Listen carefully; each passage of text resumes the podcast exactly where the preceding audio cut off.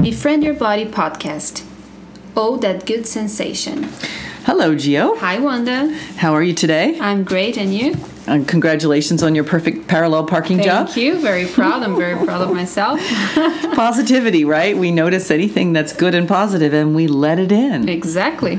That helps with good sensation, which is what we're going to talk about today. So, our last two podcasts, we did a part one and part two on feeling emotions, etc., and how to um, manage them and uh, actually express them in ways that are healthy and that allow us to let the emotion move through. But I, I got some comments, and seems like uh, the the information about sensation is fairly new to some people. So I thought we'd talk a little bit about sensation today.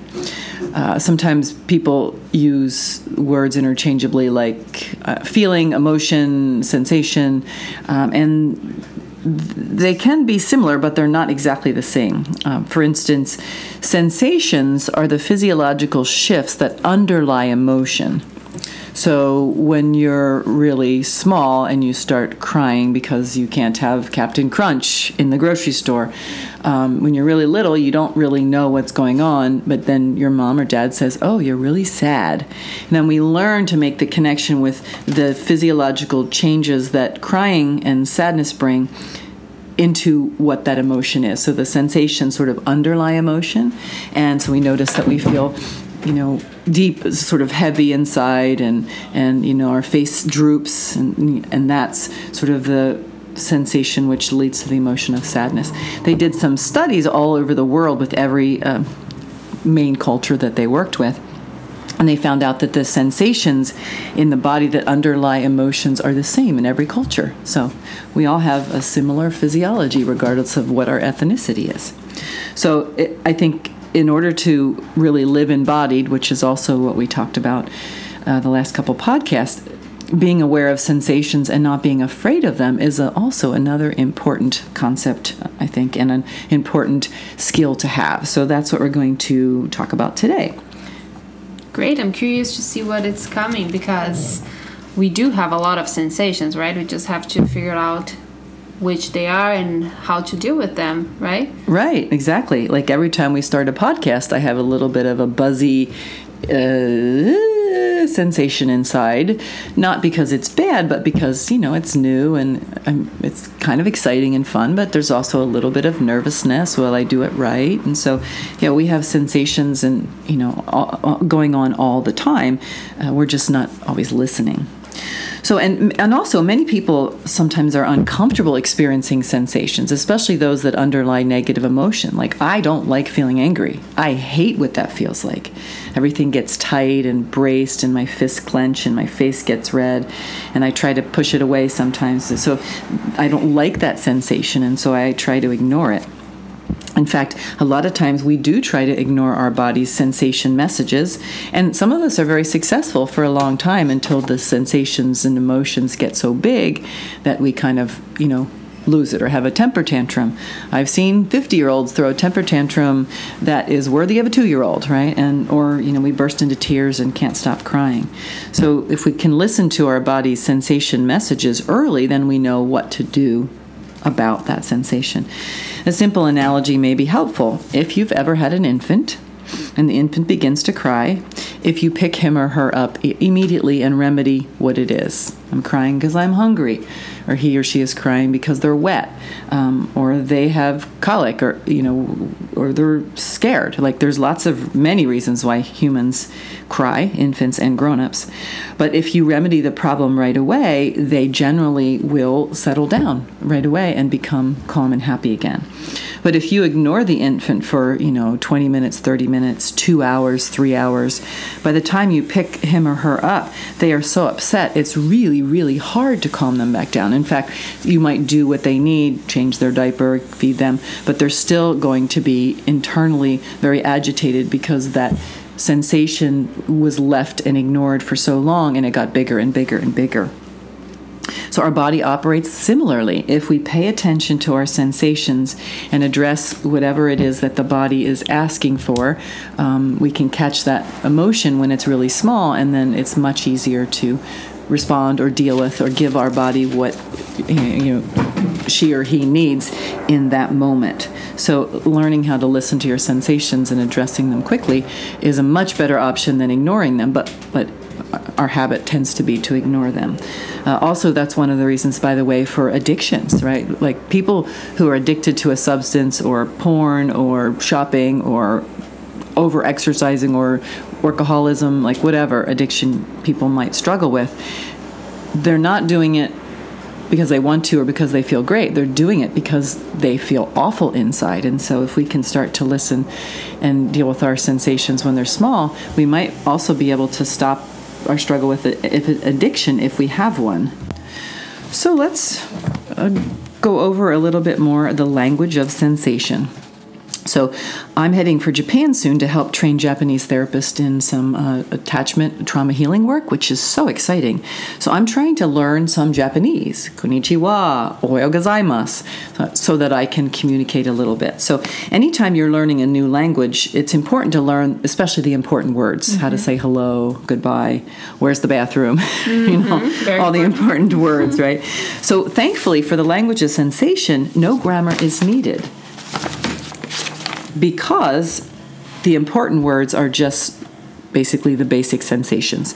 So, as you get more familiar with the words of this new language, it becomes easier to listen and comprehend when someone is speaking to you, or for instance, when your body is speaking to you.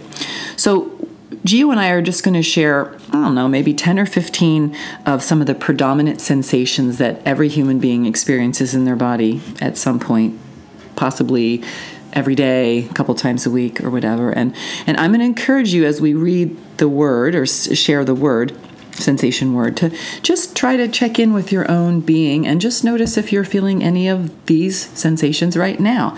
Um, just a little clue most of us feel our body sensations from sort of our jaw down to our pelvic region. Most of the time, the sensations are in the core. Sometimes people feel in the limbs, but generally it's the core of our bodies. And so that's where you kind of pay attention. All right, ready? Let's go. Okay. So again, just try to notice and see if you feel any of these right now or if you can remember feeling them recently. All right. So buzzy. Dry. Constricted. Fragile. Energized full. Hollow. Itchy. Numb. Light. Shaky. Raw. Still. Strong. Great. Thank you, Gio. Thank you, Wanda. So that's just a few of the sensation words. I actually have a list, and if you're interested, um, contact me on my uh, page, and I'll, I'll, I'll shoot you an email of it um, that lists uh, over a hundred sensation words. So there's so many sensations that we're having all the time. So as you start to notice the vocabulary of sensation and become aware of them, your you know your new language will become greatly expanded. Um, so as you can see, we enjoy some of the sensations that we, we talked about are positive warm smooth energized um, full but there's many sensations we experience as negative jittery cold queasy shaky fragile but really it's they're, they're not negative or bad just it's just your body trying to communicate with you. So if you have a negative quote negative sensation come up maybe take a moment and just check in with your body. Why are we feeling fragile in this moment? And what do we need to feel strong again? So that you're really you know navigating life by not just living in your head but actually being embodied and giving your body what she or he needs. Most of us try to ignore the sensations we perceive as negative as long as we're able. And then we wonder why we have a big emotional explosion.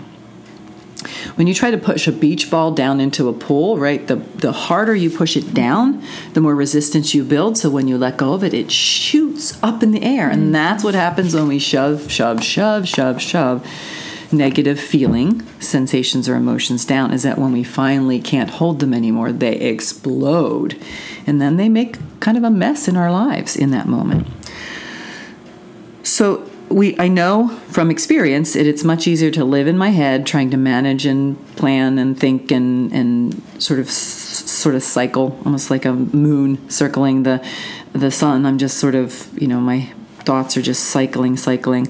But when I embody what that is live in my mind and my body and really feel my life and, and, my sensations and give my body what he, what she needs. My ability to live in joy and freedom and honesty is greatly expanded. So i really encourage you to try it this week. See how many sensations you can notice. And then notice when you even just give compassionate awareness to them, they, they tend to calm down a little bit. Like awareness is curative. It's not all we need, but it's certainly part of the part of the s- solution. Um, and maybe try expanding your list of sensations. And as always, please feel free to let me know how it goes. Let us know. Send us a, an email on the contact link on the website. We'd love to hear from you. And so, to close, uh, uh, we're going to just give our going deeper question for those of you who want to engage with the material a little more. Uh, questions are if this information is new to you, what is your sort of knee jerk internal response? Also, what are your what is your mind's response? What are your thoughts about this new information? And then how does your body respond to the thought or the concept of you paying better attention to this lovely container, this lovely temple that we all live in of mind, hearts, spirits, bodies, souls, this, this beauty that we live in. And how does your body respond at the thought of, I'm going to listen a little more? So that's it for today. Any thoughts or questions you have to close, Gio? No, but I love the subject. Thank you for sharing with us. And your analogies are always fun and useful because you can actually start thinking how you're dealing with your emotions and I appreciate. I'm gonna do that exercise this weekend and think a little bit more how I'm treating my body and my sensations. Oh, awesome! Well, hey, if even if it's only you that gains that, yep, you're helping somebody for right. sure. So, thank you, listeners. Have a wonderful day and take care of your body.